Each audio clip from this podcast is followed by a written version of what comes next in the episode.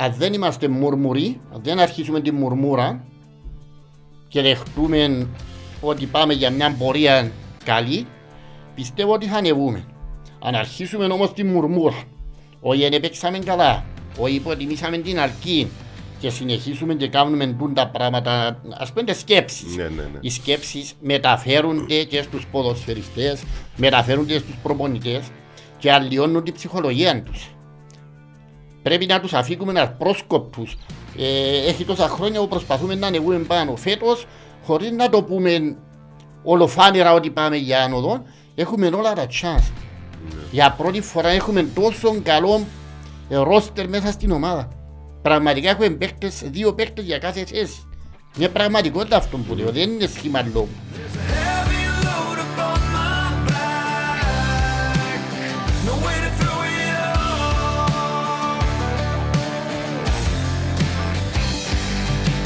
Αντώνη μου, καλώς όρισες. Ευχαριστώ πολύ. Εσύ πολύ καιρό που ήθελα να, να, να, να σε φέρω να κάνουμε ένα podcast και ο λόγος είναι γιατί θαυμάζω τους ανθρώπους οι οποίοι δεν υποστηρίζουν τα μεγάλα σωματεία να, να στέκονται δίπλα τους που έχουν τις επιτυχίες. Είσαι δίπλα από ένα μικρό σωματείο όπως είναι η Ομόνοια Ραδίππου. Δεν ήσουν ποτέ μες στα διοικητικά συμβούλια, ασχολήθηκες καθόλου ή μόνο σου παντού? Ασχολήθηκα για δύο-τρία χρόνια μόνο, αλλά ήμουν, είχα επαναστατικές ιδέες. Ναι. Ε, δεν μπορούσα να είμαι στο συμβούλιο.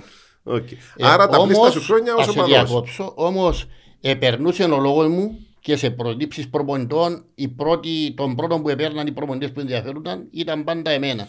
Και παίχτες που ενδιαφέρονταν για να προωθήσω το όνομα τους στο συμβούλιο. Δεν αποφάσιζα εγώ. Αλλά εμένα ήξεραν οι προπονητές και οι παίχτες που ενδιαφέρονταν να έρθουν και έπαιρναν τηλέφωνο να προωθήσω το όνομα τους στην ομάδα. Ναι. Άρα είχες μεγάλη επιρροή στα, στα διοικητικά συμβούλια για μέ. Για, για πώς την απέκτησες? Ε, με την παρουσία μου τόσα χρόνια εκεί, από το εξήντα πέντε που ήμουν μωρόν, που πέντε χρονών μόλις άρχισα να θυμούμαι, που ήμουν μέσα στο γήπεδο της Ομόνοιας Αραδίππου. Είναι κοντά το σπίτι μου το γήπεδο? Εντάξει, ε, κοντά, ναι, ε, κοντά, αλλά πήγαινα και στα εκτός έδρας παιχνίδια. Που το εξήντα πέντε τα παιχνίδια που έχασα ήταν ελάχιστα, είναι ελάχιστα. Ως τώρα? Ναι. Πώς και αντέχεις τόσα χρόνια, ας πούμε, να, να υποστηρίζεις μια ομάδα, την τοπική, το καταλαβαίνω, δηλαδή το, το, ο τρόπος στήριξης στην ομάδα μοιάζει περισσότερο για, όπως το έχουν οι Άγγλοι, που με την τοπική ομάδα. Μπορεί να έχεις μια ομάδα δεύτερη, ξέρω εγώ, μια συμπάθεια, αλλά είσαι κολλημένος. Εμάς εκτός που το ο, ο γήπεδο που ήταν κοντά μπορούσε να πάμε πολύ εύκολα να έχουμε ναι. πρόσβαση, το σωματείο, εμά, εμένα τουλάχιστον, ήταν σχεδόν έξω από το σπίτι μου. Εκεί μεγάλωσα. Θυμούμε το, το σωματείο ήταν το, το οίκημα, όταν ναι. έγινε το ανακαίνιση του εξήντα εννιά. Και μέχρι και εγώ που ήμουν μωρό, κουβαλούσα νερό με τη σίκλα ναι. για να πάρω στους εργάτες. Χτίστηκε με θελοντική εργασία. Okay. Άρχισα, αγάπησα την Ομόνια. Δεν με φανάτισε κανένας σε καμιά περίπτωση. Την αγάπησα την Ομόνια. Παθολογικά έγινα yeah. άρρωστος. Ως τώρα έχανες παιχνίδι? Τα τελευταία δέκα χρόνια με άνεργος δεν έχασα ούτε προπόνηση. Οκ. Okay. Δηλαδή είσαι, είσαι μέλος της ομάδας. Κοίτα, εγώ η οικογενειακή μου κατάσταση είμαι ελεύθερος. Ναι. Από νεαρός δεν ήθελα να παντρευτώ, δεν ήθελα να, κάνω, να δεσμευτώ ναι. για να μπορώ να παρακολουθώ την Ομόνια Αραδίππου, να μην έχω κάποιον πρόβλημα, να μην πει κανένας κάποιος, να μου πει κάποιος δεν θα πάει σήμερα, να μου το επιβάλλει. Η Ομόνια Αραδίππου είναι το πιο ιερό πράγμα για μένα. Αμετάνιωσες που είναι παντρευτικές? Εντάξει, αυτό είναι άλλο θέμα να μετάνιωσα, ναι, ναι, ναι, ναι. αλλά δεν μετάνιωσα που έμεινα τόσο πιστά προσιλωμένος στην Ομόνια Αραδίππου. Ναι. Απόλαυσα στιγμές που είμαι από τους λίγους φιλάθλους σε ζωή τουλάχιστον ή που είμαι ενεργός που δεν τις έζησαν άλλοι. Έζησα μια ιστορία Ομόνοιας Αραδίππου επτά χρόνια παραμονή στην πρώτη κατηγορία με ομαδάρα, με παιχταράδες, Κύπριους. Ναι. Τι θυμάσαι πως είναι την περίοδο? Θυμούμαι κάποια παιχνίδια, τα θυμούμαι πολύ έντονα. Ας σου πω, ας πούμε, το παιχνίδι Ομόνια-Ομόνια, το πρώτη Ιουνίου του ογδόντα.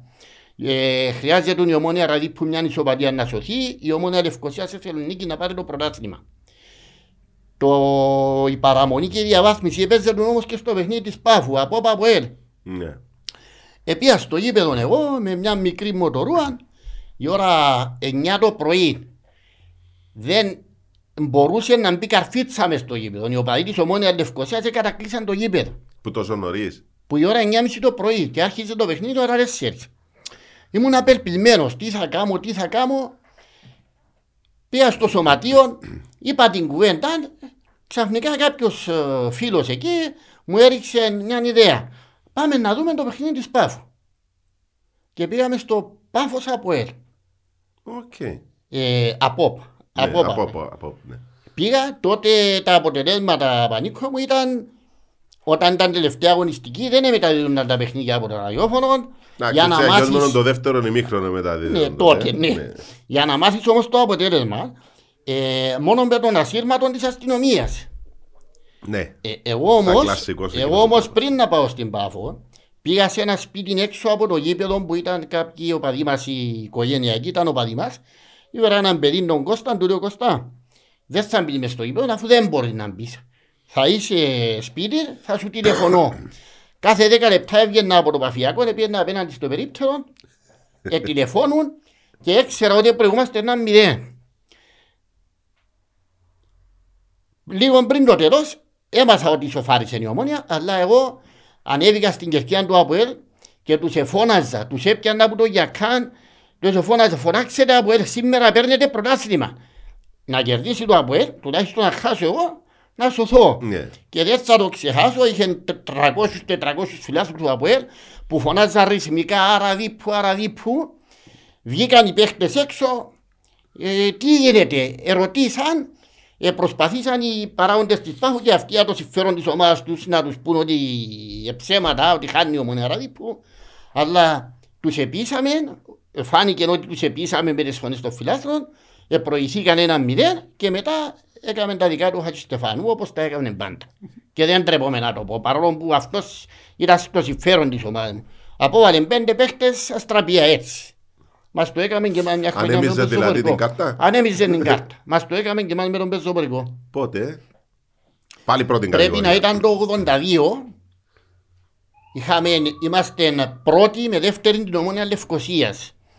Και θυμούμε μια συνέντευξη κάποιου ποδοσφαιριστή της Ομόνιας, νομίζω ήταν ο Νίκος ο Χαραλάμπους πρέπει να ήταν.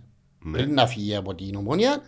Που είπαν ότι ο πιο σοβαρός αντίπαλος μας για το πρωτάθλημα φέτος είναι η Ομόνια Ραδίπου. Ναι. Τόσο μας ε, υπολογίζαν. Παίζουμε με τον πεζοπορικό στην Αραδίπου, έρχεται ο Χατζηστεφάνου και μας δείχνει πέντε κόκκινες κάρτες χωρίς φάση. Πάλι ανέμισε τι? Ανέμισε τι. Πέντε κόκκινες και είχαμε διακοπήν αγώνα. Διακοπήν, τα κλασικά τότε της εποχής, ναι. Μπαίναμε μέσα. Έτυχες σου ή ήσουν συγκρατημένος ως οπαδός? Δεν ήμουν οπαδός εκείνη την ημέρα, ήμουν αθλητικογράφος. Όχι, ε, αναφε... να μιλήσουμε μετά γι' αυτό. Ναι. Ως οπαδός της Ομόνοιας, έτυχες σου να, να, να χάσεις την κυριαρχία σου, ρε παιδί μου, να σε εκνευρίσει κάποιος παίκτης, διαιτητής και να μπεις μέσα να ζητήσεις τον λόγο? Πολλές φορές, όχι, κοίτα. Ε, μπορεί κάποιοι να λένε ότι προκαλούσα τα επεισόδια, αλλά προ... ότι προκαλούσα επεισόδια με τη στάση μου, με τις φωνές μου. Όμως σε καμιά περίπτωση δεν εδέχτηκα μπροστά μου να χτυπήσουν διαιτητή ή βοηθών. Έτυχε, περί... Έτυχε περίπτωση τελευταία αγωνιστική. Ο αντίπαλος μας έθελε νίκη για να σωθεί από τη διαβάθμιση. Εμείς είμαστε πρωταθλητές. Ο κόσμος μας προς το τέλος του αγώνα στέκεται στη γραμμή για να μπει να πανηγυρίσει όπως έγινε τον τότε. Ναι, ναι, ναι. Τώρα τι μας έκαναν οι διαιτές εκείνη την ημέρα? Τρία πέναλτι δεν μας έδωσαν, μας ακυρώσαν οι δύο επόπτες από δύο γκολ. Έγιναν τα πάντα για να χάσουμε. Στο ενενήντα δεν είχαν τότε χρονόμετρα για να ξέρουν πόσο ναι, χρόνο ναι, ναι. πρόσθεσε ο διαιτητής. Σε κάποια φάση πέναλτι, αν υπάρχει το πέναλτι σε βάρος μας. Μπήκε ο κόσμος μέσα, άρχισε δοκίμασε να το χτυπήσει. Μπήκα από πάνω του όπως την ομπρέλα να τον προστατεύσω, έφαγα το ξύλο της ζωής μου. Τον έβαλα στα ποδητήρια και βγάλαμε τον κόσμο έξω μαζί με κάποιους άλλους παράγοντες και μπήκα στα ποδητήρια. Του λέω σε παρακαλώ, καταλαβαίνεις ότι δεν θα πω ονόματα εδώ, ε, ούτε ομάδες. Του λέω σε παρακαλώ, θέλω να τελειώσει το παιχνίδι, να μην πάω δικαστική, να τιμωρηθώ, να φάω έναν πρόστιμο. και μου λέει πιένε πέ του, του πορτάρι σου ότι θα χτυπηθεί το πέναλτι και αν δεν μπει θα το ξαναχτυπώ, να το ξαναχτυπώ στην αξιμερώσει.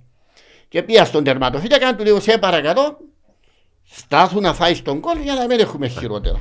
Τα ωραία της εποχής. Τώρα μιλάμε για ποια περίοδο, Αντώνη? Αυτό το παιχνίδι πρέπει να ήταν γύρω στο ογδόντα οκτώ ογδόντα εννιά εκεί. Ε, Ήθελες ποτέ σου να ενωθούν? Ε, Επέκτηκε πάρα πολλά το σενάριο της ένωσης του Ερμή με την Ομόνοια για να δημιουργηθεί έτσι μια ισχυρή ομάδα στην περιοχή. Θυμάμαι πάρα πολύ έντονα για τον ε, Λουκάντο Φανιέρο που το έλεγε να βοηθήσει και στην ανέγερση του γηπέδου. Να, ε, ξέρεις, ήταν νοπών ακόμα στη μνήμη μας και η ένωση της ΑΕΚ, του πεζοπορικού με την ΕΠΑ. Η θέση δικιά σου ποια ήταν, ποια είναι? Εγώ θα πω ότι το να ενώνονται σωματεία είναι καλό για να αναδεικνύονται και άλλα σωματεία, όπως έγινε με την Πάφων, όπως έγινε με την ΑΕΚ. Όμως, εγώ άρρωστος άνθρωπος με την Ομόνοια Ναράδη που δεν ήθελα ποτέ την ενοποίηση. Ναι. Φυσικά, αν καταφέρνα να την περνούσα, δεν έκανα κάτι για να μην την περάσω. Δεν στάθηκες εμπόδιο. Δεν στάθηκα εμπόδιο, αλλά ε, δεν θα ένιωσα ευχάριστα αν δεν είχα αυτή τη στιγμή την Ομόνοια Ναραδίπου. Ναι. Η Ομόνοια Ναραδίπου είναι μια ιστορία από το χίλια εννιακόσια είκοσι εννιά. Εγώ την αποκαλώ και γριούλα πολλές φορές στα κείμενα μου στο Facebook. Ναι, σε θωρώ. Θωρώ το. Ε, τι είναι η γριά που έχεις? Έχεις μια γριά που το βάζεις συνέχεια στο... Τίποτε. Είναι μια γριά, έναν... αλάβαστρο, πώς το λέμε, αλάβαστρο και κρέμασα το σήμα της Ομόνοιας Αραδίππου πάνω. Okay. Πάρα πολύ συμπαθητικό, οφείλω να σου πω, δεν το, το είδα. Ε, μια και είπαμε όμως αυτό, να σου πω ότι έχω μια τεράστια συλλογή που θέλω σε κάποια φάση ναι. να την εκμεταλλευτεί το σωματείο. Έχω περισσότερα από πεντακόσια αντικείμενα με το σήμα της Ομόνοιας Αραδίππου. Ναι. Δηλαδή ό,τι αγοράσω, αν έχω έναν πορτοφόλι θα πάω σε ειδικόν να μου βάλει το σήμα της Ομόνοιας Αραδίππου. Okay. Οι ταμπακέρες μου με τα τσιγάρα μου είναι Ομόνοια Αραδίππου. Οι αναπτήρες μου είναι Ομόνοια Αραδίππου. Ό,τι φανταστείς. Και έχω μια μεγάλη συλλογή με ογδόντα δύο φανέλες. Mm. Αυτά όλα τα χρόνια που μου έδωσαν οι ποδοσφαιριστές. Okay. Πώς θα ήθελες να αξιοποιηθεί, να κάνει ένα χώρο στο οίκημά της? Να, να, να... Ε, το μιλήσαμε με κάποια παιδιά του Συμβουλίου. Ε, είπαμε ότι σε κάποια, επειδή τα τελευταία χρόνια λόγω COVID δεν έκαναμε κάτι, σε μια προσεχή εκδήλωση να προσπαθήσουμε mm. να βρούμε έναν τρόπο να τα βάλουμε σε μια αίθουσα αυτά τα πράγματα μαζί με κάποια άλλα που ασφαλώς έχουν και οι άλλοι, να κάνουμε μια διήμερη, mm. τριήμερη τέλος πάντων έξεση που να είναι σε όφελος της Ομονίας. Ε, κάποτε ο Ουρουγουανός ο, ο συγγραφέας, ο, ο Εδουάρντο Γκαλεάνο, είπε ότι τα άδεια γήπεδα έχουν πολλά να σου πούν. Ε, τα γη... Και εννοούσαν τα γήπεδα με ιστορία παρά ένα σύγχρονο το οποίο δεν έχει τσίντες αναμνήσεις. Τι ιστορίας κουβαλά το, το γήπεδο της Ομόνοιας Αραδίππου εκεί? Προσωπικά εγώ το έφτασα όπως είπα το εξήντα πέντε Άδει... που ήταν γήπεδο χωρίς ούτε εκείνη κυκλίδωμα. Mm. Δεν είχε ούτε τέγια. Τι γύρω, μπορεί γύρω. να μας πει το γήπεδο τόσα χρόνια? Αν είχε γλώσσα θα έλεγε πολλά. Αν είχε γλώσσα θα έλεγε πολλά, αλλά στην εποχή μας τώρα δεν επιτρέπεται, με όλων των σεβασμών στους υπεύθυνους, δεν επιτρέπεται να είναι αυτό το γήπεδο εκεί να παίξει ο Ερμής οκτώ χρόνια στην πρώτη κατηγορία και να πηγαίνει σε ξένο γήπεδο. Και αυτή τη στιγμή να θέλουμε εμείς να ανεβούμε και να μην έχουμε γήπεδο. Δεν, δεν γίνεται. Πρέπει να γίνει η γενική αναβάθμιση του γήπεδου. Θέλουμε καινούριο γήπεδο στην Αραδίππου. Mm-hmm. Στον ίδιο χρόνο εννοείς? Μπορεί να γίνει και στον ίδιο χρόνο. Οι μελέτες που έκανε ο Λούκας ο Φανιέρος. Ναι. Νομίζω ήταν αρκετά ικανοποιητικές. Μπορούσε να γίνει ένα γήπεδο ωραίο χωρητικότητας, ας πούμε, τριών τεσσάρων χιλιάδων ναι. ο κόσμου και να γίνει υπερσύγχρονο. Ναι. Ε, περνά από το μυαλό σου ότι σε κάποια στιγμή η Ομόνοια μπορεί πάλι να ανέβει στην πρώτη κατηγορία και να παίζει στο Γάσιζι, στο Αμόχωστο, στο Παπαδόπουλος? Για πρώτη φορά θα το πω. Είναι ο μεγάλος μου πόθος πριν πεθάνω. Είναι ξανά. ο μεγάλος μου πόθος πριν πεθάνω να ξαναδώ την Ομόνοια Αραδίππου στην πρώτη κατηγορία. Φέτος δεν έχει τα chance της. Αν δεν είμαστε μουρμουροί, αν δεν αρχίσουμε τη μουρμούρα και δεχτούμε ότι πάμε για μια πορεία καλή, πιστεύω ότι θα ανεβούμε. Αν αρχίσουμε όμως τη μουρμούρα, όχι δεν παίξαμε καλά, όχι υποτιμήσαμε την αρκή και συνεχίσουμε και κάνουμε τα πράγματα, ας πούμε σκέψεις. Ναι, ναι, ναι. Οι σκέψεις μεταφέρονται και στους ποδοσφαιριστές, μεταφέρονται στους προπονητές και αλλοιώνουν την ψυχολογία τους. Πρέπει να τους αφήκουμε απρόσκοπτους. Ε, έχει τόσα χρόνια που προσπαθούμε να ανεβούμε πάνω. Φέτος, χωρίς να το πούμε ολοφάνερα ότι πάμε για άνοδο, έχουμε όλα τα chance. Ναι. Για πρώτη φορά έχουμε τόσο καλό ρόστερ μέσα στην ομάδα. Πραγματικά έχουμε παίκτες, δύο παίκτες για κάθε θέση. Είναι πραγματικότητα αυτό που λέω, mm. δεν είναι σχήμα λόγου. Ε, εγώ είδα και το post που έβαλες πριν το παιχνίδι με την Αλκή. Ε, ε, θερμοπαρακαλούσες όλον τον κόσμο να μην υποτιμήσει την Αλκή λόγω των προβλημάτων που κουβαλούσε. Και τελικά το παιχνίδι κόλλησε μηδέν μηδέν, αν το θυμούμε σωστά. Ε, φαίνεται ότι σε κάποιους δεν έπερασε η παρότριξη που έκαναμε. Ε, επειδή είμαι κάθε μέρα εκεί να άκουες το πόσα είπε ο προπονητής στους παίχτες. Παιδιά σοβαρά, κάθε μέρα τους τα έλεγε, σοβαρά σοβαρά. Τους εμίλησε ο πρόεδρος και το συμβούλιο. Ε, τελικά σπαταλήσαμε εξήντα λεπτά, είμαστε εντάξει, καλύτεροι που την Αλκίνα, αλλά δεν είμαστε η Ομονία δηλαδή, που έγινα τα εξήντα λεπτά. Yeah. Και τα τελευταία τριάντα τρέχαμε όπως τους τρελούς για να μπορέσουμε να βάλουμε κόλλο. Πετούσε ο τερματοφύλακας τους. Πραγματικά πετούσε. Είχαμε και τα περίεργα με τις καθυστερήσεις που κάνουμε συνήθως τα παιχνίδια. Θα, δηλαδή... θα μου επιτρέψει, εγώ θα το πω και από το ραδιόφωνο όπως το, από την εκπομπή σου, όπως το έγραψα στο Facebook. Ότι... μόνο ο, τερμα, ο προπονητής της Αλκής, ο βοηθός του και ο φίλος μου ο Θεόδωρος που είναι ο εύφορος ποδοσφαίρου, μόνο αυτοί είναι, είναι κάμα σκόπιμη καθυστέρηση. Okay. Πώς εκκόλλησες με την Ομόνια Ραδί που γέμινες? Ε, ε, Εσπάνιον, έχεις κι άλλους, εγνώρισες άλλων κόσμων που. Εγώ με βέβαιος ότι υπάρχει, ενώ εγνώρισες κι άλλους που με μια ομάδα μικρή και κολλήσαν τριάντα, σαράντα, πενήντα χρόνια. Εντάξει, όταν τελευταίος μπήκε στα. Κοινωνική δικτύωση, πώς το λέμε στο Facebook.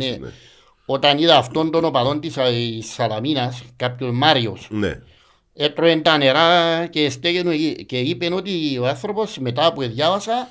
σαράντα χρόνια δεν έχασε λέει παιχνίδι ή έχασε μια φορά γιατί δεν... Ε, εγώ όχι πολλά παραπάνω χρόνια που μετρημένα τα παιχνίδια που έχασα, αλλά τα νερά που έφαγε ο αγαπητός Μάριος που δεν το γνωρίζω της Σαλαμίνας, τα έφαγα εγώ σε τόνους ολόκληρους. Απλώς δεν είχε ένα φωτογράφο να σε πιάσει. Εκερδίζαμε τον Κεραυνό τρία μηδέν, τέσσερα στην πρώτη κατηγορία. Τώρα ποια χρονιά ακριβώς ήταν. Τέσσερις αγώνες, τέσσερις ήττες. Πάμε πέμπτη αγωνιστική με τον Κεραυνό στο Στρόβολο. Το τίνερο ποντί έριξε, ε, ε, άλλο να τη βλέπεις και άλλο να σου λέω. Φωνάζει, κερδίζαμε τρία μηδέν. Σηκώνει σημαία ο βοηθός. Πάει ο Χατζηστεφάνου και μου πάνω στο τέλεινε εγώ, ναι. Ήταν η πρώτη φορά μας φέρθηκε εντάξει. Και του λέει ο επόπτης πρέπει να διακοπεί, δεν βλέπω τίποτε τη γραμμή. Και ξέρεις τότε άμα διακόπτει το παιχνίδι, ξέχανες στο τρία μηδέν, είναι τώρα που άμα δεν υφτύει το σωματιόν. Λοιπόν, λέει ο Χατζηστεφάνου, εντάξει, βλέπω εσένα, λάλη του, τρία μηδέν κερδίζουν οι ανθρώποι, έγινε να το διακόψουν. Μάλιστα. Ε, τελειώσες βυζαντινολόγος, ασχολήθηκες? Όχι πανικό, αυτά είναι... Δεν ξέρω πώς βρέθηκες από το Facebook μου. Τότε έβλεπα mm. πολλά το Κωνσταντίνου και Ελένης. Okay. Όταν έκανα το Facebook. Μάλιστα. Ήρθε η κόρη της αδερφής μου, η Μαρία μου, για να μου φτιάξει Facebook που δεν ήξερα. Και επειδή ήξερε την λατρεία μου με τον Κωνσταντίνο τον Κατακουζινό που ήταν mm. βυζαντινολόγος, μου έβαλε εκεί το. Πώς το λέμε, το μότο εκεί, πώς το λέτε. Mm. Έμεινε. Ah, αυτό είναι... Δεν έχω καμία σχέση.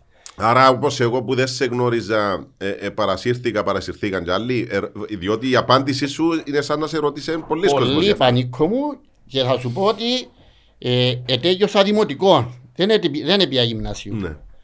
Όμως, έχω πάρα πολλές γνώσεις και πρέπει να σου πω ότι απόκτησα πολλές γνώσεις από τα σταυρόλεξα. Mm-hmm. Δεν περίμενα ότι μπορούσα. Έχω γίνει μανιακός με τα σταυρόλεξα. Ναι. Δεν μπορούσα να πιστέψω ότι. Το σταυρόλεξο μπορεί να σου δώσει τόσες πολλές γνώσεις. Και το άλλο, τα τελευταία χρόνια που είμαι κάθε μέρα στην εκκλησία, έμαθα τα πάντα, τι σημαίνει κάθε αρχαία λέξη που ψάλλεται ή που λέγεται στην εκκλησία. Okay. Χωρίς να έχω πάει γυμνάσιο καθόλου. Mm. Ναι, αλλά ε, ε, θυμούμαι τον καιρό που ήμουν μικρός, ότι έγραφες σ, σ, σ, στην, ε, στο αθλητικό βήμα. Πού έγραφες? ακολούθησα την οικογένεια. Ο πατέρας μου ήταν ο πρώτος στην επαρχία Λάνακος που ήταν ανταποκριτής εφημερίδος, το Φιλελεύθερο. Okay. Μετά άρχισε ο αδερφός μου ο Ανδρέας, σιγά σιγά στα δεκαοκτώ. Ο Ανδρέας ο Κούνιος είναι αδερφός σου. Μάλιστα. Όχι, να του δώσεις πολλούς χαιρετισμούς. Οπωσδήποτε, να είσαι καλά. Ε, άρχισε ο Ανδρέας να συντικογραφεί. Ναι. Εγώ μου άρεσε ο Ανδρέας. Με πολύ ταλέντο, οφείλω να σου πω. Οπωσδήποτε. Ναι.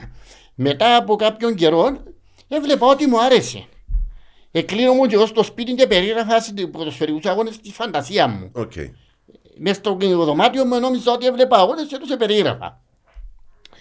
Ε, στα δεκαοκτώ μου, όταν ήρθα στρατιώτης στη Λευκοσία, mm-hmm. εκεί στα τυπογραφία που έβγαλα Σκοπιάν, εκεί στα τυπογραφία του Κασουλίδη, mm-hmm. εγνώρισα τον Μάριον Αβρααμίδη και τον okay. Λουκίν τον Τερζόπουλο με τα αστρικογράφη. Mm-hmm. Και με έκαναν αστρικογράφο, δηλαδή τους έγραφα κανέναν κείμενο, τους ε... έλεγα τηλεφωνικά την ανταπόκριση του αγώνα. Αλλά η πρώτη εφημερίδα που έγραψα ήταν τα γαλαζοκίτρινα νέα. Την έβγαζε ο φίλος μου ο Ξάνθος ο Ματεΐδης. Ήταν το από τα γαλαζοκίτρινα νέα. Και μου έδωσε ένα μικρό δίστυλο και έγραφα κάθε εβδομάδα τα νέα της Ομόνοιας Αραβίππου για δύο-τρία χρόνια συνέχεια. Στην εφημερίδα του ΑΠΟ έλεγα. Στην εφημερίδα δεν ήταν το ΑΠΟ, ήταν ιδιωτική εφημερίδα. Ah, okay. Ήταν του Ξάνθου του Ματεΐδη. Έχεις όμως μια συμπάθεια στο ΑΠΟΕΛ. Οπωσδήποτε. Ναι. Οπωσδήποτε. Το, ένα από τα τελευταία παιχνίδια που είδαμε το ΑΠΟΕΛ, να φανταστείς, ήταν με την Κοπεχάγη. Όταν μπήκαμε ομίλους, από το άγχος και την αγωνία, λέει, λιποθύμησα στις κερκίδες. Mm. Ήρθα, μου δώσαν τις πρώτες βοήθειες, επιμέναν να με πάρουν στο νοσοκομείο. Δεν εδέχτηκα. Α, ε, με την Ομόνια Αραδίππου έτυχε σου και λιποθύμησες. Όχι, με την Ομόνια Αραδίππου δεν λιποθύμησα. Άρα καλύτερα με την Ομόνια Αραδίππου για την υγεία σου. Με την Ομόνια Αραδίππου, αυτό που ζω δεν μπορεί κανένας να το καταλάβει στα παιχνίδια. Δεν μπορεί να το καταλάβει κανένας. Είναι ιεροτελεστία για μένα το παιχνίδι της Ομόνιας Αραδίππου. Και θα μου επιτρέψεις να σου πω ακόμα κάτι. Πριν πέντε χρόνια ε, παίξαμε τελευταίο παιχνίδι ενάδ πόλης Χρυσοχούς Ομόνια Αραδίππου. Εκτός έδρας τώρα. Εκτός έδρας, ναι. Στην πόλη Χρυσοχούς. Η ΕΝΑΔ είχε ελληνική για να μείνει στην κατηγορία. Εμείς εμέναμε με ισοπαλία. Επέζεται μεταξύ μας. Είχα τόση αγωνία. Ε, ε, ε, δεν φοβήθηκα ότι θα πεθάνω. Ε, φοβήθηκα ότι δεν θα μπορούσα να δω το παιχνίδι. Το παιχνίδι. Ειδοποίησα γιατρό στην πόλη Χρυσοχούς μέσω κάποιου φίλου μου. Όταν πήγα εκεί στο γήπεδο, με περίμενε ο γιατρός έξω. Μου έβαλε δύο εννιάσεις ηρεμιστικές και μπήκα και έβλεπα το παιχνίδι ακίνητος, αμίλητος, και αμίλητος με ένα βλέμμα αναπλανές. Μόνο και μόνο σε... για να μην χάσεις το παιχνίδι. Για να μην χάσω το παιχνίδι, διότι δεν νομίζω ότι δεν θα αντέξω. Mm. Αλλά ε, επήρα το ευχαριστώ, τέλειωσε το παιχνίδι, ε, χαρακτηριστικά ο πρόεδρος, ο δάσκαλος, ο Χαγμασέος, τόσα χρόνια ναι. πρόεδρος. Ήταν η πρώτη φορά που τον είδα που έκλαψε σε παιχνίδι από συγκίνηση. Ε, τώρα δεν είναι τιμή να κλαίμε γιατί έμειναμε στη δεύτερη κατηγορία φυσικά, αλλά το αναφέρω. Ε, τελειώνοντας το παιχνίδι που λες, ήρθαν οι ποδοσφαιριστές, μου έδωσαν, οι τρεις ποδοσφαιριστές ανέβηκαν στην κερκίδα μου έδωσαν φανέλες. Και που την επόμενη μέρα στο σπίτι μου ήρθαν άλλοι δύο ποδοσφαιριστές, έκανα πέντε φανέλες από εκείνο το παιχνίδι. Συλλογή μου. Τι είναι το πράγμα που, που κρατά έναν άνθρωπο που, που τα πέντε του μέχρι να πεθάνει, κολλημένο με μια ομάδα που δεν έχει καμιά σημασία αν είναι πρώτη, αν είναι δεύτερη, αν είναι αγροτικό. Υπάρχει εξήγηση πώς κολλούμε τόσο πολλά με, με μια ποδοσφαιρική ομάδα. Εγώ δεν, δεν... Αλλά σου φεύγουν οι παίκτες, πάνε έρχονται, φεύγουν οι προπονητές, αλλάσουν τα διοικητικά συμβούλια. Εμείς είμαστε εκεί πρώτοι, τελευταίοι, δεν μας ενδιαφέρει. Έχει εξήγηση το πράγμα.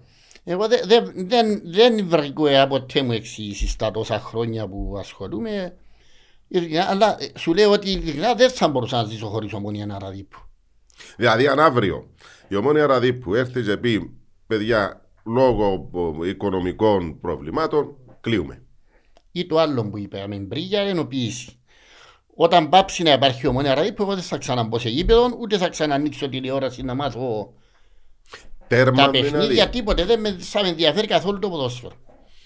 Ναι, ε, είναι περίεργο όμως το πράγμα πως ένας άνθρωπος, ενώ και δεν έχει να κάνει το επάγγελμα, είτε άνεργος είσαι, είτε διευθυντής πολυεθνικής, είτε αμόρφωτος, είτε με οκτώ δοκτοράτα, συμπεριφέρονται με τον ίδιο τρόπο μέσα στο γήπεδο και το κόλλημα με την ομάδα τους δεν έχει καμιά διαφορά. Ούτε η κοινωνική τάξη, ούτε η μόρφωση, ούτε η ηλικία.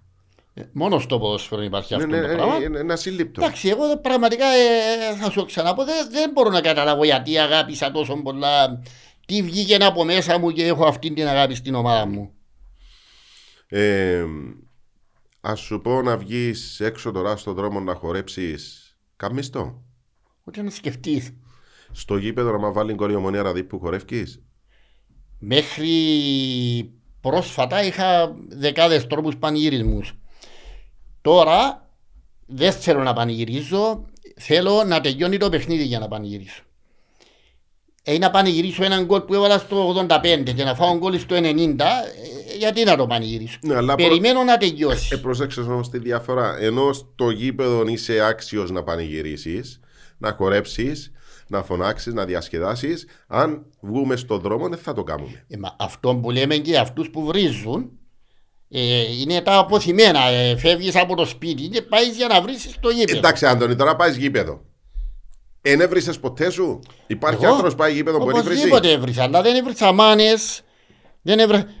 Έμεινα στα, στο βλάκα, στο ηλίσιο. Στα κλασικά, ας πούμε. στα στα μικρά μικρά. Αυτό που μας έφερε η Ελλάδα, το μ. Ναι, ναι. Okay. Σε αυτά. Διαιτητές, αντίπαλους, εμ, εμ, με παίκτες. Αντίπαλους προσπαθώ να μην έχω διάφορα. Θέλω να είναι όλοι φίλοι μου. Ναι. Αλλά τους διαιτητές δεν ανέχω μεταλλάσει. Τους προπάντων όταν καταλάβω ότι το λάθος είναι σκόπιμο και χαίρομαι που δικαιώθηκα σε μια υπόθεση τελευταίως. Ναι. Φώναζα για ένα διαιτητή ότι μας αδικούσε συστηματικά. Ε, την τελευταία φορά που μας έκαμε διαιτησία, μακάρι να είναι καλά τα παιδιά του Συμβουλίου που τον προστατεύσαν, γιατί μπορούσε να χάσει τη ζωή του εκείνη την ημέρα. Χρόνια τώρα ή πρόσφατα? Πριν τέσσερα πέντε χρόνια, ναι. Πρόσφατα. Μετά από το τελευταίο αυτό, πήγα σε ένα παιχνίδι με ουδέτερες ομάδες. Ναι. Τον είδα, έκανε ζέστα μου. Όταν τον είδα, λέω, ρε, μα είναι αυτός. Λέει μου κάποιος, τούτος είναι. Άρχισα να του φωνάζω, έναν τρέπεσε ρε, κάνεις έτσι, ναι, ναι, ναι. Με νομόνια να ραβεί που πάντα. Έτρεξε ο πρόεδρος της μιας ομάδας και μου λέει, Αντώνη, Αντώνη, σταμάτα σε παρακαλώ. Κινήσεις στα χέρια του έναν τρέξιμο όπως τον Καρλ Λούις. Ναι. Τι θέλεις ρε, ρε, τι θέλεις. Λέει μου, σταμάτα σήμερα ένα μαζί μου. Εσιώπησα εγώ γιατί συμπαθούσα εκείνη την ομάδα. Τα κατάφερε, έκαμε τα πάντα για να κερδίσει η ομάδα αυτού που μου φώναζε ότι yeah. σήμερα μαζί μου. Και γιατί δικαιώνουμε, γιατί μετά υπήρχε ιστορία που δεν θα την πούμε να με μας λίβελος. Αλλά τούτες οι περιέργειες ιστορίες υπάρχουν όμως, δεν και ψέματα. Οπωσδήποτε, έρχεται διετής στην Αραδίπου και μου λέει, Αντώνη μου, σήμερα σε παρακαλώ μη φωνάξεις τίποτε, μην πεις τίποτε. Λέει, ε, γιατί, εσέναν η ομάδα σου είναι αδιάφορη, η μάμα μου είπε ότι σήμερα πρέπει να δέρει η αντίπαλη ομάδα. Η μάμα του διετή τον έβαλε όνομα του και τα ανεχούμαστε. Τι, τι θα κάνει, μπορεί να κάνεις κάτι άλλο? Αφού αν αντιδράσεις θα βάζεις κόκκινες, θα βάζεις κάρτες, θα τιμωρίες. Παίζουν ρόλο και οι μαμάδες τελικά. Οπωσδήποτε. Ιερόν πράγμα είναι η μαμά Πανίκο και τυχεροί αυτοί που την έχουν. Ποιος είναι ο καλύτερος παίκτης που πέρασε με τη δεύτερη κατηγορία που τον είδες και λέεις Παναγία μου? Όταν λέεις από την ομάδα μου? Ναι, που τη δεύτερη κατηγορία. Όχι, που είδες. Μπορεί να είναι και αντίπαλος. Στη δεύτερη όμως, όχι στην πρώτη. Λες, ρε, παιδί θα μου, μου επιτρέψεις ναι. να σου πω μια μικρή ιστορία. Παρακαλώ. Ε, επειδή παρακολουθώ ποδόσφαιρο και εκτός Ομόνιας Αραδίππου, τα πάντα. Έβλεπα ένα παιχνίδι στρατιωτικού πρωταθλήματος, τελικός στρατιωτικού πρωταθλήματος, με ραχία εδώ στο πέρα χωρίων νήσου στη Λευκοσία, okay. με τη Λεμεσανή. Ναι. Μόλις άρχισε το παιχνίδι, έχω μάτι. Αυτόν το λέω και το περηφανεύομαι. Έχω μάτι ποδοσφαιρικό. Εξεχώριζα έναν ποδοσφαιριστή που έπαιζε ένα αριστερός μπακ. Στην ομάδα της Λεμεσού.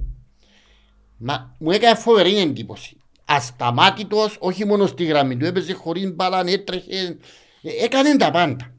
Και αυτός ο ποδοσφαιριστής γίνεται, πρέπει να είναι πρώτης κατηγορίας. Ερώτησα αρκετούς, δεν ήξερε κανέναν να μου πει. Ε, συγκράτησα τον αριθμό του, τον αριθμό τρία. Προπονητής του ήταν ο κύριος Αντρέας Μιχαηλίδης. Λοιπόν, Επέρασαν λίγες μέρες, κατάφερα, έμαθα το όνομα του. Τον πήρα τηλέφωνο, του λέω: Λεβέντη μου, είμαι ο τάδε άνθρωπος. Ενδιαφέρεσαι να σε φέρω στην Ομόνια Ναραδίππου? Ναι. Μου λέει: Κύριε Αντώνη, ανήκω στην ΑΕΛ και έχω καλό συμβόλαιο. Δεν θέλω να φύγω. Εγώ του: εντάξει, έμου, καλές επιτυχίες. Αρχίζει το πρωτάθλημα. Πάμε να παίξουμε στη Λεμεσό με τον Άρη. Ο μικρός πήγε στον Κούρι. Okay. Αρχίζει το πρωτάθλημα. Ε, παίζουμε με τον Άρη, τελειώνει το παιχνίδι. Βγαίνουμε έξω, βρίσκουμε τον Αντρέα Μιχαηλίδη. Ήμουν με τον τωρινό πρόεδρο της Ομόνοιας και κάποιους άλλους. Του λέω: Κύριε Αντρέα, σε παρακαλώ, πέ μας για αυτόν τον ποδοσφαιριστή. Πεχταράς, θα αφήσει εποχή. Του λέει: Ρε πρόεδρε, γιατί δεν τον επήρες εσύ και πιένεις τον Κούρι? Λοιπόν, θα σου πω το όνομα του. Χριστόφορος Φραντζής. Είναι ένας από τους καλύτερους παίκτες της Κύπρου αυτή τη στιγμή. Ο μικρός της ΑΕΛ. Ναι, όταν τον βάλουν να παίζει. Εκέρδισε με το σπαθί του για τη θέση του στην Εθνική Ελπίδων. Έχει δύο συμμετοχές στην Εθνική Ελπίδων. Αλλά έχω μάθει, το βλέπω. Το ίδιο ότι πρόβλεψα τον Μινάν Αντωνίου όταν ήταν στη δεύτερη κατηγορία. Ένα παιχνίδι αντίπαλοι. Πρόβλεψα την αλέληξη του. Πήγε και στην. Ο ΑΠΟΕΛ πήγε και στην ΑΕΛ, ήταν στην ΑΕΛ. Εντάξει, έπαιξε Εθνική Κύπρο, δεν χρειάζεται να πέμπω. Είπες μου μια κουβέντα με τον Αντώνη τον Αντωνίου, παγιόν ποδοσφαιριστή της ΑΕΛ και του ΑΠΟΕΛ, και ποια είναι η σχέση τους, είναι παρόμοια περίπτωση? Ο Αντώνης ο Αντωνίου ήρθε στην Ομόνια από δεκατέσσερα και μισό χρονών. Ένα ραδιπιώτικο? Όχι. Είναι βαροσότης η οικογένεια και έχουν τα στο ψευδά. Μου είπε κάποιος ότι έχει έναν πολύ καλό παίχτη στο ψευδά, να πάω να το δω.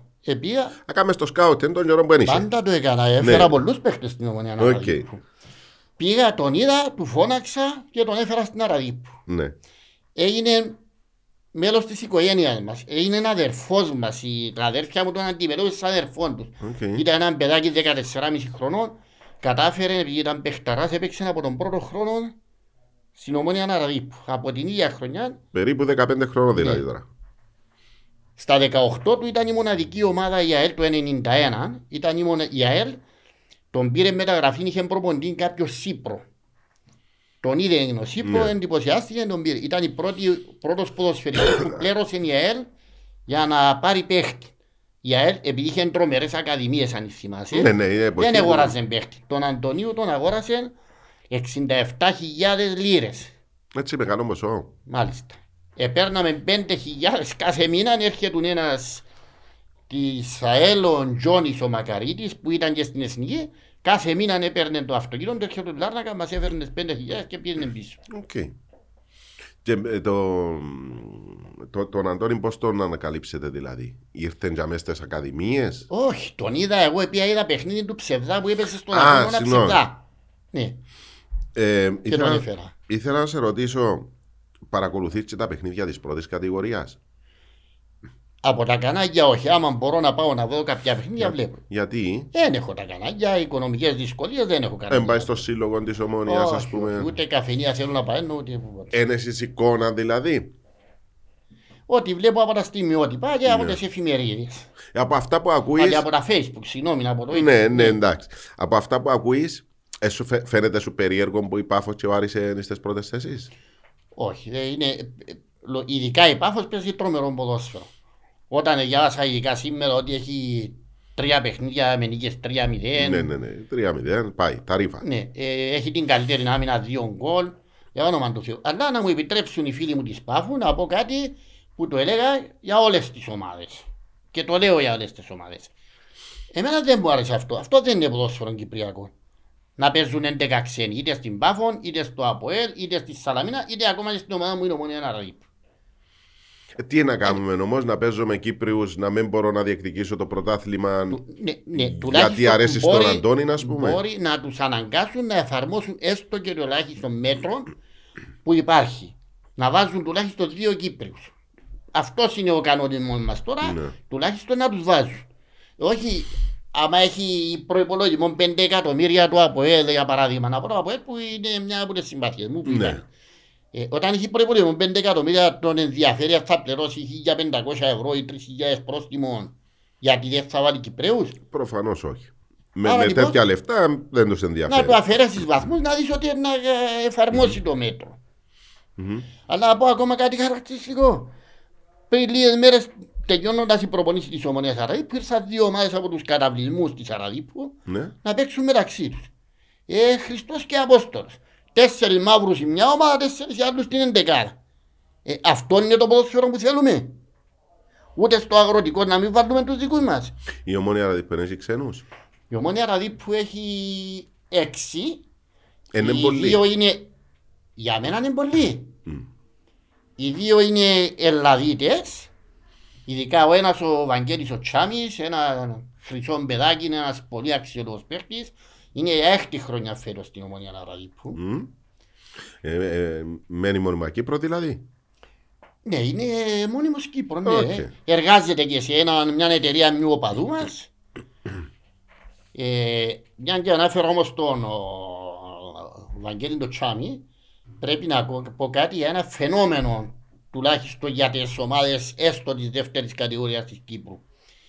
Ο αρχηγός μας ο Αντώνης ο Παναγί είναι για δωδέκατο χρόνο φέτος στην ομάδα. Παναγέντιος που βάλε τον κόλ με την Ομόνια εικοστή ενάτης. Ναι, και τραυματίστηκε αμέσως μετά, έπασε ναι, μια θλάση ναι. μετά από πέντε έξι λεπτά. Διότι θυμούμε τον ότι ήταν μεγάλος. Έχει το ρεκόρ συμμετοχών, το ρεκόρ συμμετοχών στην ιστορία της Ομονίας Αραδίππου. Είναι τριάντα εννιά χρονών και παίζει σαν έφηβος. Και το μυαλό του να το δεις. Όταν πέρσι στο ενενήντα οκτώ ευρέθηκες σε αντεπίθεση και έκαμε τη σέτρα για να βάλουμε γκολ με το παραλίμνη να ισοφαρίζουμε στο ενενήντα οκτώ. Ναι. Ποιος άλλος τριάντα οκτώ τριάντα εννιά χρόνων έχει να, αυτή τη δύναμη. Εσπάνιο. Ε, θέλω να σε ρωτήσω επίσης για τον, ε, για τον Κυριακίδη, τον τερματοφύλακα. Ε, Εκάμετε σχέσεις με την Ομόνια, διότι ε, τα... ε, εμένα φαίνεται και μου περίεργο να φύγει από την Ομόνια να πάει στην Ομόνια Αραδίππου. Εξαναπήραμε παίχτες από την Ομόνια Λευκωσίας. Έχετε καλές σχέσεις, είχαμε... ίσως. Βεβαίως, ναι. βεβαίως. Είχαμε, ε, φέραμε κάποιον, τον Άγγελο τον Χρυσοστόμου. Ήταν, ναι. Μάλιστα τότε όταν ήρθε ήταν στέλεχος της Εθνικής Ελπίδου. Mm-hmm. Ήρθε να παίξει δύο χρόνια κοντά μας από την Ομόνια. Ε, για δύο χρόνια είχαμε και τον Παντελή Οικονομίνα από την ομάδα. Ναι, ναι, ναι, ναι θυμούμε. Ο... Και πήγε πίσω και παίξε ναι, και πρώτη ομάδα. Ναι, ο Χαράμπος ο Κυριακής είναι η τρίτη φορά, είναι ο τρίτος που φέρν, παίρνουμε από την Ομόνια. Αλλά αν θέλει να θυμηθούμε πιο παλιά να σου πω, ο Γιώργος ο Καθητσιώτης, ένας παιχταράς της εποχής, ήρθε και έπαιξε κοντά μας και μάλιστα έκαμε και μία χρονιά βοηθός του Μακαρίτη του Άρτσοφ. Ναι. Και πώς δημιουργήθηκε η σχέση τούτη, δηλαδή, συγγνώμη, η μεταγραφή τούτη. Ε, έψαχνε ε, τερματοφύλακα η Ομόνια ή... Η Ομόνια στην αρχή δεν έψαχνε τερματοφύλακα. Είμαστε με δύο δικούς μας δύο αδέρφια, πολύ καλούς τερματοφύλακες. Ναι. Ειδικά ο ένας ο Λούκας είναι πάρα πολύ καλός τερματοφύλακας. Ναι. Ε, τα τελευταία, την τελευταία σεζόν ήταν ένας από τους βασι, τα βασικά στελέχη που κρατηθήκαμε στη δεύτερη κατηγορία. Έπαιξε όλον τον δεύτερο γύρο δεκατρία παιχνίδια. Ε, από εκεί και πέρα ο αδερφός του είναι δικός μας, τον είχαμε δανεικό πέρσι στους Τρούλους. Έκαμε εντυπωσιακές εμφανίσεις και όλες οι ομάδες της τρίτης κατηγορίας φέτος να το ζητούσαν. Ναι. Είπαμε όμως ότι θα μείνει.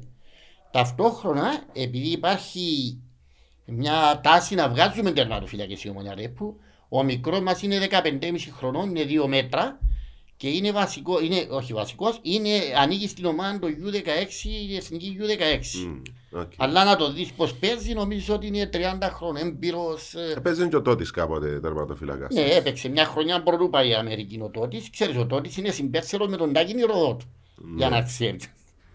Okay. Ο Τάκης Ηροδότου, ο οποίος είναι φίλος σου. Τάκης Ηροδότου έχει δύο εγγονάκια που mm. παίζουν στη, ο ένας στη δεύτερη ομάδα του γιου δεκαεννιά της Ομόνιας mm. και είναι τρομερός παίχτης. Το λέω χωρίς να φοβάμαι τίποτα. Σου λέω πραγματικά ότι. Αν τον πάρει ένας προπονητής μπορεί να τον βάλει και στην πρώτη ομάδα. Ναι. Μαζί με τον άλλα δύο παιδιά, τον Βασίλη τον Βιολάρη, ναι. εγγονός του Βιολάρη που έπαιζε στην αρχή και ο Σταύρος ο Ιαλουρίδης. Έτσι όπως μου τα λες Αντώνη, ε, έφτιαξε τις ακαδημίες της η Ομόνια Αραδίππου. Ε, Ενώ και χρόνια έχουμε ακαδημίες. Κάθε χρόνο ανεβάζουμε δύο-τρεις ποδοσφαιριστές από τις μικρές ομάδες. Σα ανεβάζουμε στην πρώτη ομάδα. Τις προσέχει δηλαδή τις ακαδημίες της. Βεβαίως, βεβαίως. Ε, υπάρχουν ομάδες που δεν τις προσέχουν. Όχι, εμείς ούτε δεν ενδιαφέρονται. Και βγάζουμε παίχτες. Ήδη έχουμε το... ο Δημήτρης Θεοδόρου που ανοίγει στο ΑΠΟΕΛ που έφυγε από το ναι, μηχανικό ναι, ναι. μας. Από δεκατρία χρονών που ήταν μαζί μας. Έπαιξε τέσσερα πέντε χρόνια κοντά μας. Ο Αβραάμ το ίδιο. Ο Ανδρέας ο Αβραάμ. Τώρα ο Ανδρέας ο Χριστοφή που παίζει στο Παραλίμνη. ο μικρός Ελτετσίνος που την Ομονία Ραδικό. Είναι μικρός, είναι είκοσι τρία είκοσι τέσσερα χρονών.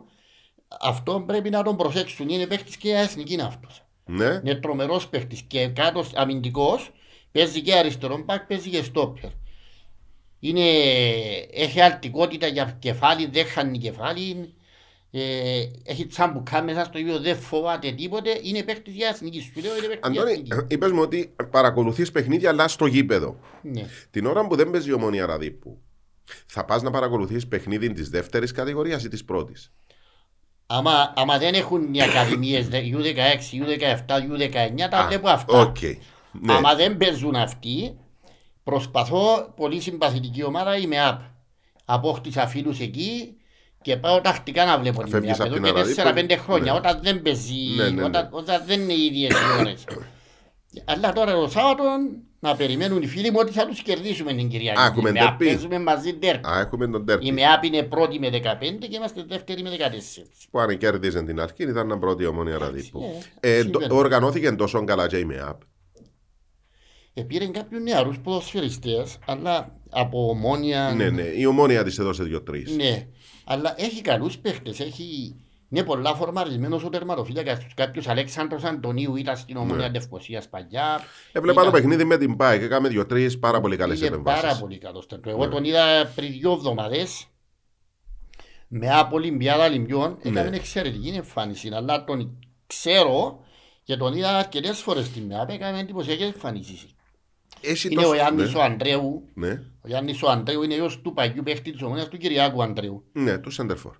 Ήρθε και μια χρονιά και παίξε κοντά μας, είναι πολύ καλός παίχτης. Πραγματικά, εντάξει, ίσως να μην είναι για ομάδα που κάνει πρωταθλητισμό στη δεύτερη κατηγορία, αλλά ένας πολύ καλός παίχτης δεύτερης mm. κατηγορίας. Πάρα πολύ καλός. Ε, μας ε, συγκεντρώνεται κόσμος στα παιχνίδια της δεύτερης κατηγορίας. Δηλαδή, έχουμε πεντακόσια άτομα στο γήπεδο. Εμείς να μην πω εκατό. Εμείς έχουμε στην Αραδίπου είμαστε γύρω στους εξακόσιους με επτακόσιους. Κάθε παιχνίδι. Κάθε παιχνίδι. Βρέξεις ζωνίσει. Το παιχνίδι που σου προανάφερα με την Ενάπολη Χρυσοχούς. Ναι. Ε, περάσαμε τους χίλιους πεντακόσιους. Ολόκληρο ταξίδι στο γήπεδο. Θυμούμε ένα παιχνίδι. Α, για ποιο λόγο ήταν τέρπι για την άνοδο στη Δερίνια. Ομόνοια Ραδίπου, αναγέννηση Δερίνιας. Που, που είχε τουλάχιστον χίλια άτομα η μια και δηλαδή σε πάνω από δύο χιλιάδες κόσμων ήταν το παιχνίδι. Το παιχνίδι που καθόρισε ο διαιτητής. Σε εκείνο, έχουν τη στημένη της Ομονίας Ραδίπου. Είναι πιάσε ένα σφύριγμα υπέρ της. Ε, βεβαίως και πιάσε σφύριγματα. Ε, έτσι όμως μου τα λέει. Κοίταξε, ας θα μου δώσεις έναν αδιάφορο παιχνίδι, δύο σφύριγματα στο κρίσιμο με καταδικάσεις. Εκείνο το παιχνίδι παίζαμε την άνοδο, με όλον τον σεβασμό στους φίλους μου της ΜΕΑΠ, της... της Γερίνιας και του φίλου μου του Αδάμου που είναι προπονητής του και τον εκτιμώ πάρα πολλά. Ε, εκείνη την ημέρα έγιναν όλα για να χάσουν. Okay. Ποια άλλη ομάδα κουβαλά τόσο κόσμο, διότι ε, ε, καλώς η, ομόνοια, η Ομόνοια είκοσι εννιά εντυπωσίασε με την τελευταία mm. φορά που παίξαμε εδώ. Ε, θα είχα χίλια άτομα. Mm-hmm. Ε, εβάζαμε τα γκολ και οι φωνές που ακούνταν νομίζω ότι έβαλαν η άλλη Ομόνοια. Επανηγύριζαν. Και στο τέλος το τι έγινε, για δέκα λεπτά αποθεώναν τους ποδοσφαιριστές τους. Στέκονταν οι ποδοσφαιριστές τους σε παράταξη και τους αποθεώναν. Έμεινε έτσι στο μυαλό μου. Αυτό είναι καλό το ότι αρχεύει σιγά σιγά η κατηγορία και συγκεντρώνει πάρα πολύ κόσμο. Διότι αν καταλαβαίνω καλά και που τα όσα θυμούμε, η Ομόνοια Ραδίπου ξέρω ότι κουβαλάει. Κουβαλούσε ανέκαθεν παραπάνω κόσμο που τον Ερμή. Ε, το έβλεπα στην πρώτη κατηγορία που ήταν ο Ερμής. Η αναγέννηση Δερίνιας επίσης έχει μια καλή βάση νοπαδό στα εντός έδρας. Ε, η Ομόνοια εικοστή ενάτη που βλέπω για τις φωτογραφίες. Κάποτε και η Αλκή, αλλά νομίζω κάπου ίσως να έχασε λίγο τον κόσμο. Η Αλκή είχε κόσμο. Αναλόγως με τα προβλήματα που παρουσίασε η Αλκή, που ελεγόταν ότι είχε μέχρι προχτές η Αλκή, ήταν πολλά κόσμος τους, ήταν γύρω στα διακόσια με διακόσια πενήντα άτομα. Ε. Ναι. Ήταν αρκετοί. Ε, είναι μια κατηγορία που συγκεντρώνει αρκετών κόσμων, παρότι δεν αισθητούν τη διαφήμιση που τα μέσα ενημέρωσης. Η κατηγορία θέλει αναβάθμιση. Ναι. Θέλει γήπεδα, θέλει γήπεδα σύγχρονα. Τελευταίως βγήκα στη φορά φωτογραφίες που έβαλε ο Πάσκ από τουαλέτες στα ποδητήρια, παράδεκτα πράγματα. Δεν ξέρω από ποιο γήπεδο, δεν με ενδιαφέρει ποιο γήπεδο. Αλλά πραγματικά οι εγκαταστάσεις στα γήπεδα δεύτερης κατηγορίας είναι τραγικές. Μη, μόνο μη... για τους παίκτες ή πρέπει να αναβαθμίσουμε και και λίγο και για τους φιλάθλους. Αυτό λέω. Πήγαμε παιχνίδι δεύτερης κατηγορίας, πλημμυρισμένες οι τουαλέτες και τρέχαμε έξω να κάνουμε προς νερού μας για όνομα του Θεού. Α, τόσο αχύλες καταστάσεις. Αυτά είναι γήπεδα να έχουν άδειες να παίζουν. Άρα χρειάζεται μια συνολική αναδόμηση. Διότι έτσι όπως κάνουμε την κουβέντα μας, εγώ καταλαβαίνω υπάρχουν αρκετά καλοί ποδοσφαιριστές μέσα. Υπάρχουν ποδοσφαιριστές που αν τους δοθεί ευκαιρία μπορεί να αναπτυχθούν ακόμα παραπάνω και μένουμε στάσιμοι στα γήπεδα, στις εγκαταστάσεις, στα θέματα διαιτησίας. Στα κίνητρα. Έχει κίνητρα η δεύτερη κατηγορία να παίζουν. Η μια ομάδα διάφορη έχει κίνητρα. Τι την ενδιαφέρει αν τερματίσει τέταρτη, πέπτη, έκτη. Ε, πώς να το αλλάξουμε, με τι κίνητρο μπορούμε να. Μπορείς να δώσει κάτι, να, δώσει, να κάνει έναν κύπελλο δεύτερης κατηγορίας να παίξουν. Η έχουμε το τρίτη τέταρτη κατηγορία. Τρίτη τέταρτη είναι άλλον. Η δεύτερη να παίζει. Και να κάνει αγώνα μπαράζ, ας πούμε. Ο... Η Ομονία Ραδικού γιατί δεν παίζεις στο κύπελλο. Έχει χρόνια να παίξεις στο θεσμό του κυπέλλου πρώτης δεύτερης. Δεν μπορούμε να παίξει. Είναι ο πέπτος χρόνος φέτος που ναι. δεν, δεν δηλώνουμε συμμετοχή. Γιατί? Γιατί δεν έχουμε. Το γήπεδο μας δεν είναι κατάλληλο για να παίξουμε τους αγώνες του κυπέλλου. Πάμε νοικιάζουμε το Αμόχωστος ή το Γασιζή. Πληρώνουμε δυόμισι, στοιχίζει δυόμισι με τρεις χιλιάδες ευρώ και παίζω με την πρώτη κατηγορία θα χάσω. Ναι. Άρα θεωρείς ότι έχει χαμένα λεφτά. Βέβαιος έχει χαμένα. Ταλαιπωρία και χαμένα λεφτά. Και με την ευκαιρία που γίνεται η κλήρωση σήμερα του κυπέλλου, έτσι πρέπει να γίνεται η κλήρωση. Είναι πενήντα εξήντα ομάδες στην ΚΟΠ, όλες έναν καζάνι και να κληρώνονται από την πρώτη ημέρα. Ναι, αλλά τώρα μου είπες ότι εγώ δυσκολεύομαι σαν δεύτερη, τρίτη, τέταρτη να πληρώσω λεφτά. Πώς να το κάνω? Ε, καλά, τι λεφτά θέλω να παίξω στην έδρα μου εγώ. Ανθρώπους δικούς. Α, εννοείς να μην φεύγουμε από την έδρα του σιωμάτου. Αυτό λέω, να μην φεύγω από την έδρα μου. Είναι η τύχη σου, κύριε Αποέλο, μόνο Λευκοσία να παίξεις με το Λιβαδιακό Λιβαδιό, για παράδειγμα, να παίξεις με το Λιβαδιακό Λιβαδιό στα Λιβάδια. Όπως και να είναι το γήπεδο. Παρόλο που το γήπεδο είναι καλό, λα, λάθος το αναφέρα σαν παράδειγμα. Είναι από τα ναι. καλά γήπεδα των μικρών κατηγοριών. Ναι. Θα είσαι, ε, τι, τι όφελος μπορεί να έχεις? Μόνο οικονομικό. Το οικονομικό γιατί το καταλαβαίνω. Μπορώ με δύο-τρεις δύο, καλές κληρώσεις να πάω στους οκτώ. Mm. Είναι μόνο το οικονομικό. Το, η ιστορία... Άρα θα σου δώσει την ευκαιρία να παίξει, να, παίξεις, να κυνηγείς την τύχη σου. Ο Ορφέας που είναι πολύ συμπαθητική ομάδα. Που έφτασε στην ημιτελικά. Νόμιζε ημιτελικό. Ημιτελικά με το Αποέλ. Ναι, ε, τότε. Έμεινε στην ιστορία ο Ορφέας ότι ναι, έπαιξε. Ναι, ναι, ναι. Γιατί να μην μείνει η Ομονία Ραδί όπως έμεινε και ο Ερμής που πήγαινε τελικό με το ναι, ναι, ναι, Αποέλ. Ναι. Πρέπει να δώσουμε ευκαιρία στις μικρές ομάδες να μπορούν να διεκδικήσουν τον κύπελλο. Mm. Όχι να λαμβάνουν να δηλώνουν συμμετοχή μόνο για να δηλώνουν συμμετοχή. Mm. Που τις ομάδες της πρώτης κατηγορίας, ποια νομίζεις έτσι, είναι ε, ε, καλά οργανωμένοι. Ε, θα ήθελες, ας πούμε, να ακολουθήσεις το μοντέλο. Ε, ε, μέχρι πρόσφατα νομίζω ήταν το Αποέλ, αλλά όταν άκουσα για τον Άρην τώρα ότι με τους επενδυτές έκανα σύγχρονα γήπεδα βοηθητικά, ναι, αυτά, ναι, ναι, ναι. νομίζω ότι. Θα ήθελα να έχω το μοντέλο του Άρης στην Ομονία Ρέιπα, αλλά όχι με τους ξένους παίχτες. Ναι, οκ, εντάξει, το καταλαβαίνω. Τώρα, το θέμα με τους επενδυτές ε, συζητείται πάρα πολύ στο, στα ποδοσφαιρικά στέκια. Ε, για καλό μας. Εγώ έχω άποψη. Είναι, είναι, ε, είναι, νομίζω είναι δίκοπο μαχαίρι. Τι να σου πω, ε, εντάξει, από την μια εγώ είμαι ένας εκατομμυριούχος. Είμαι ένας εκατομμυριούχος. Ε, έφταξα λεφτά. Αρέσει μου το ποδόσφαιρο. Έρχομαι στην Ομόνια Ραδί που δεν ξέρω κανένα, ξέρω τον Αντώνη τον Κούνιο. Και λέω σου, Αντώνη, θέλω να λάβω την Ομόνια Ραδίπου. Τι θέλεις? Ε, αρέσει μου το ποδόσφαιρο. Δεν έχω κάτι πίσω μου, ούτε να στείλω παιχνίδια, ούτε για διεφθορά, ούτε για να φέρνω ξένους, ούτε ατζέντης είμαι.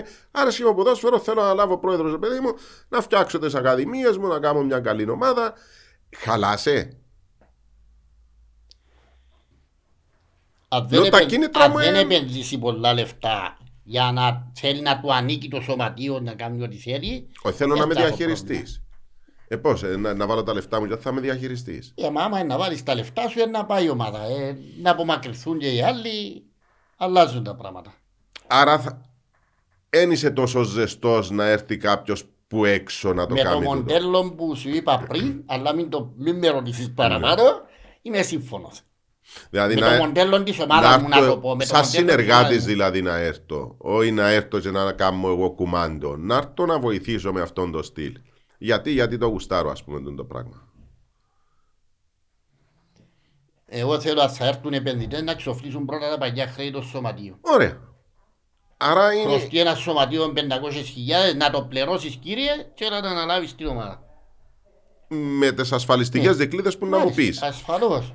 Γι' αυτό σου λέω, εγώ καταλαβαίνω το. Εγώ δεν θέλω να καταστρέψω ένα σωματείο. Χρωστάς μισόν, οκ, okay, να, να στο πληρώσω. Ε, τι θέλεις που μένα, να μην το κλείσω το σωματείο σου. Οκ, okay, συμφωνία κάτω. Εγώ όταν θα φύγω θα έχω χρέος μηδέν. Είμαι υποχρεωμένος βάσει νόμου. Γιατί να σε χαλάσει. Και θα έχω μέσα στο διοικητικό συμβούλιο τρεις ανθρώπους που, που ήδη είναι μέσα. Εγώ νομίζω το καλύτερο μοντέλο είναι αυτό που έχουμε τώρα εμείς. Υπάρχει μια ομάδα συνεργατών, εταιρεία. Okay.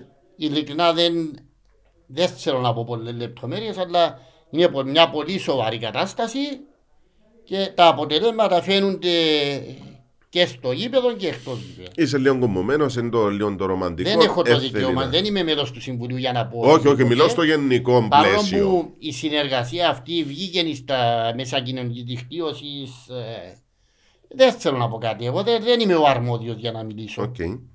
Έπαιζες ποδόσφαιρο? Όχι. Η θα μοναδική ήθελες. Μου συμμετοχή με την Ομόνια Αραδίππου, τη φαντάνη Ομόνιας Αραδίππου, ήταν.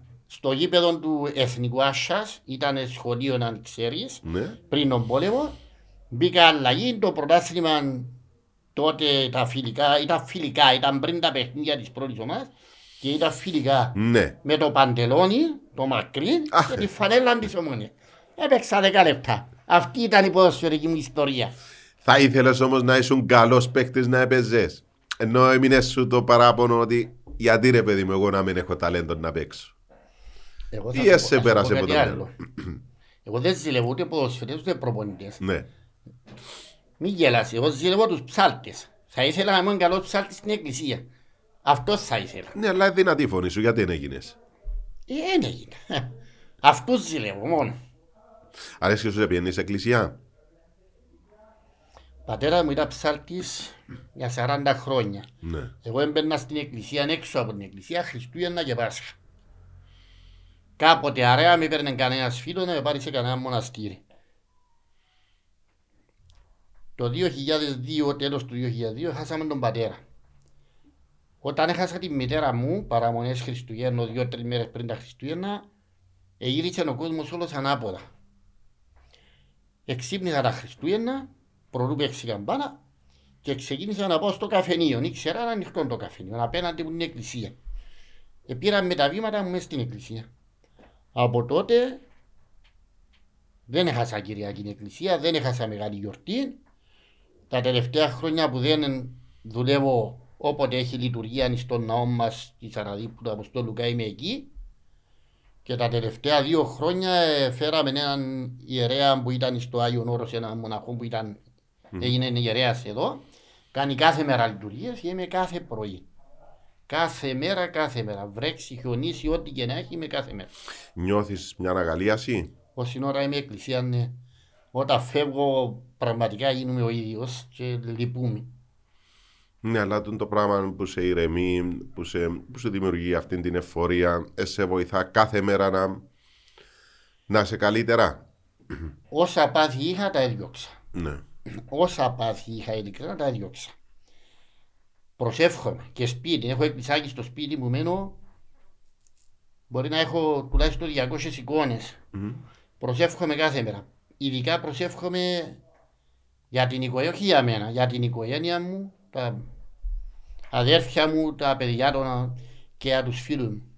Και γιώνω, γιώνω κυριολεκτικά όταν μάθω ότι έχει άνθρωπος πρόβλημα. Φαίνεται ότι είσαι ευσυγκίνητος. Ε, εστίχεσαι σου τόσο πολλά, ήσουν πάντα ή εστίχεσαι σου τόσο χαμός του πατέρα? Όχι, τότε. Πάντα ήμουν κλαψάρης, ήμουν yeah. συγκινούμουν εύκολα. Μα είχε πρόβλημα ο άλλος έτρεχα αν μπορώ να βοηθήσω. Mm. Και εκκλησία βοήθησες σε τόσο πολλά? Πάρα πολλά, πάρα, πάρα δεν μπορείς να φανταστείς. Έχω όμως έναν παράπονο που το λέω. Όταν εξομολογηθείς, ο ιερέας διαμέσου του Θεού σου δίνει συγχώρηση. Mm. Ο κόσμος δεν σε συγχωρεί. Αν έκαμες κάτι πριν τριάντα χρόνια, θα σε δαχτυλοδείχνουν και λέει, αυτός ήταν έτσι πριν τριάντα χρόνια, έκανε έτσι. Δεν τους ενδιαφέρει τι έγινες, τους ενδιαφέρει τι ήσουν για να σε κοροϊδέψουν, για να σε διαβάρουν. Σε επηρεάζει το πράγμα να το και αν έχουν περάσει πολλά χρόνια. Να, να, να δείχνουν τον συνάνθρωπο και να, του, εμένα, να το θυμίζουν πριν είκοσι χρόνια και πριν τριάντα χρόνια. Εμένα με επηρεάζει πολύ. Ναι. Με επηρεάζει πολύ. Είμαι πολύ προσεκτικός τι κάνω. Είμαι πολύ προσεκτικός τι λέω. Γιατί με επηρεάζει. Ξέρω ότι θα με βάλουν στο στόμα τους. Mm. Το ίδιο ισχύει για τους φίλους σου. Δηλαδή αν ακούσεις για κάποιο φίλο σου ο οποίος παραστράτησε σε κάποια στιγμή στη ζωή του το χίλια εννιακόσια ενενήντα, έχουμε δύο χιλιάδες είκοσι δύο και ακούς που κάποιον τρίτον να διαβάλλουν ένα φίλο σου που, που όντως έχουν δίκαιο, αλλά ρε παιδί μου επέρασαν τριάντα τρία χρόνια. Όταν μιλούν και κατηγορούν οποιοδήποτε, εγώ γυρίζω, φεύγω, δεν θέλω να κατηγορούν άλλους. Mm. Εμένα όμως το ενενήντα τοις εκατό τους φίλους μου, τι ενενήντα τοις εκατό, ενενήντα εννέα τοις εκατό έχει εξαφανιστεί οι φίλοι μου. Για τούτον τον λόγο. Όχι αυτόν τον λόγο.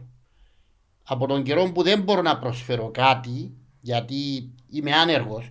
Παλιά όταν ήμουν στις ταβέρνες, στα κέντρα διασκέδασης, έρχονταν να με βρουν να φας, να, ναι. να φάω πότι, να πιούν. Να αξιοποιήσουν. Με, ναι. Τώρα τί, τίποτα, δεν με ξέρει κανένας. Τούτον το πράγμα συζήτησες το με άλλους, με τους φίλους σου, γιατί... Δεν υπάρχουν φίλοι, υπάρχουν κάποια άτομα τους οποίους είμαι υπερευχαριστημένος και υπερυποχρεωμένος από την ημέρα που έμεινα χωρίς δουλειά. Οι φίλοι μου αυτοί που έλεγαν τα φίλοι μου, δεν έχω ούτε έναν από αυτούς. Άρα σε έγιναν άλλοι φίλοι μου, ανθρώποι που με στηρίζουν, κάποιες κυρίες της Αραβίππου που με στηρίζουν με πολλούς τρόπους και ψυχολογικά και με άλλους τρόπους, τέλος πάντων. Νιώθεις ότι έκαμε ένα ξεκαθάρισμα όμως? Βέβαια, είδα ποιοι είναι οι φίλοι μου. Είδα ότι δεν έχω φίλους, μάλλον. Όχι, είδα ποιοι είναι οι φίλοι. Είδα ότι δεν έχω φίλους. Ή παραπλανήθηκες ότι σε χρησιμοποιούσαν σε κάποια στιγμή. Ανθρώποι που δεν ήμουν εγώ, αντί να είναι εκεί που είναι, μπορούσαν να πουλούν παγωτό στην παραλία. Για παράδειγμα, ή να απλώνουν κρεβατάκια στην παραλία. Άρα που βοήθησες ανθρώπους να ανελιχτούν και στη ζωή τους και στα πάντα. Και σε κάποια στιγμή πιάνεσαι το παράπονο. Ειδικά ποδοσφαιρικά. Ναι. Δεκάδες ποδοσφαιρίστες. Δεκάδες ποδοσφαιρίστες. Και εθνικές και μεταγραφές και πόσα, πόσα. Και συνεντεύξεις στις εφημερίδες να τους προβάλλεις. Έβαλες εσύ πλάτη κάτω για να έχουν δημοσιότητα. Ε, έπαιρνες και εσύ. Είπες μου ότι ασχολήθηκες με τη δημοσιογραφία. Και έφτασες στο σημείο να σταματήσεις για ποιο λόγο? Ο λόγος που σταμάτησα εγώ την αθλητογραφία είναι ότι άρχισε να μπαίνει η τεχνολογία στη μέση. Για να καταλάβεις, τώρα βλέπουμε τα πάντα. Το φάξ ήταν πρωτόγνωρο πράγμα. Ναι, ναι, ναι, όταν οι εφημερίδες ήθελαν να τους στέλνω τα κείμενα με το φάξ, τους λέω παιδιά, εγώ σταματώ και θα ασχοληθώ με την Ομονία Αραβίππου. Okay. Αυτός ήταν ο λόγος. Ναι, ναι, αυτός και ο μοναδικός. Διότι έχανες, δεν μπορούσες να το ακολουθήσεις. Θέλω όμως ε, να πω, θα ναι. πάμε ξανά πίσω. Θέλω να πω ότι για αυτό που είπα προηγουμένως για τους ποδοσφαιριστές που βλέπω και καταλαβαίνω. Θέλω να πω για έναν ποδοσφαιριστή που είναι στην Ομονία Αραβίππου αυτή τη στιγμή. Ήταν στη δεύτερη ομάδα. Mm-hmm. Κάθε παιχνίδι έβαλε τρία τέσσερα γκολ. Μια μηχανή γκολ χωρίς να είναι σέντερφορ. Έπαιζε πίσω από το σέντερφορ ή winger. Η ομάδα ήταν η χρονιά που αναφέραμε με την Ενάδη Πόλη Χρυσοχούς. Ναι. Η ομάδα έπιανε από το κακό στο χειρότερο. Έρχεται προπονητής ο Νόντας ο Χριστινάκης. Έκαμε προηγουμένως μια πολύ πετυχημένη πορεία, τρία μισή χρόνια κοντά μας. Από την πρώτη μέρα του φώναξα. Να πάω του Νόντα, υπάρχει ο τάδε ποδοσφαιριστής, θέλω να πάει να το δεις, να το φέρεις στην πρώτη ομάδα. Λέει μου, πέτου να έρθει τη Δευτέρα, του λέω όχι. Θα πάει να το δεις για να μην πεις τους έστειλα από τον παίχτη. Μιλώ για τον Λευτέρη τον Αναμπρίτη. Είναι ένας από τους πολύ καλούς ποδοσφαιριστές της δεύτερης κατηγορίας αυτήν τη στιγμή. Επέζαμε η δεύτερη ομάδα στο Παρεκκλησάν. Ναι, Ατέπεκ Παρεκκλησάς. Πρώτη στο δεύτερη κατηγορία είναι η Ατέπεκ Παρεκκλησάς, δεύτερη εμείς. Πήγαμε και κερδίσαμε πέντε τέσσερα με πέντε γκολάρες του Λευτέρη Αμέσως κατέβηκε κάτω ο, ο Νόντας, προς τιμήν του, τον επήρε, τον έφερε την επόμενη μέρα στην πρώτη ομάδα και το πρώτο παιχνίδι παίζαμε με Ακρίτα Χλώρακα στην Πάφο, τον έβαλε, έβαλε γκόλ και έδισε πέναλτι και είχε δοκάρι. Αλλά το παιδί ε, συνέχισε και είχε μια, παρόλο που πήγε για σπουδές, ε, ασχολήθηκε με το ποδόσφαιρο. Στο πανεπιστήμιο που ήταν, είχαν ποδοσφαιρική ομάδα που έλαβαν σε πρωτάθλημα. Ναι, ναι, ναι, ναι. Συνέχισε και έγινε αυτός που είναι αυτή τη στιγμή. Πιστεύεις ότι είναι ταλέντο να, να, να κόβει το μάτι στους ποδοσφαιριστές?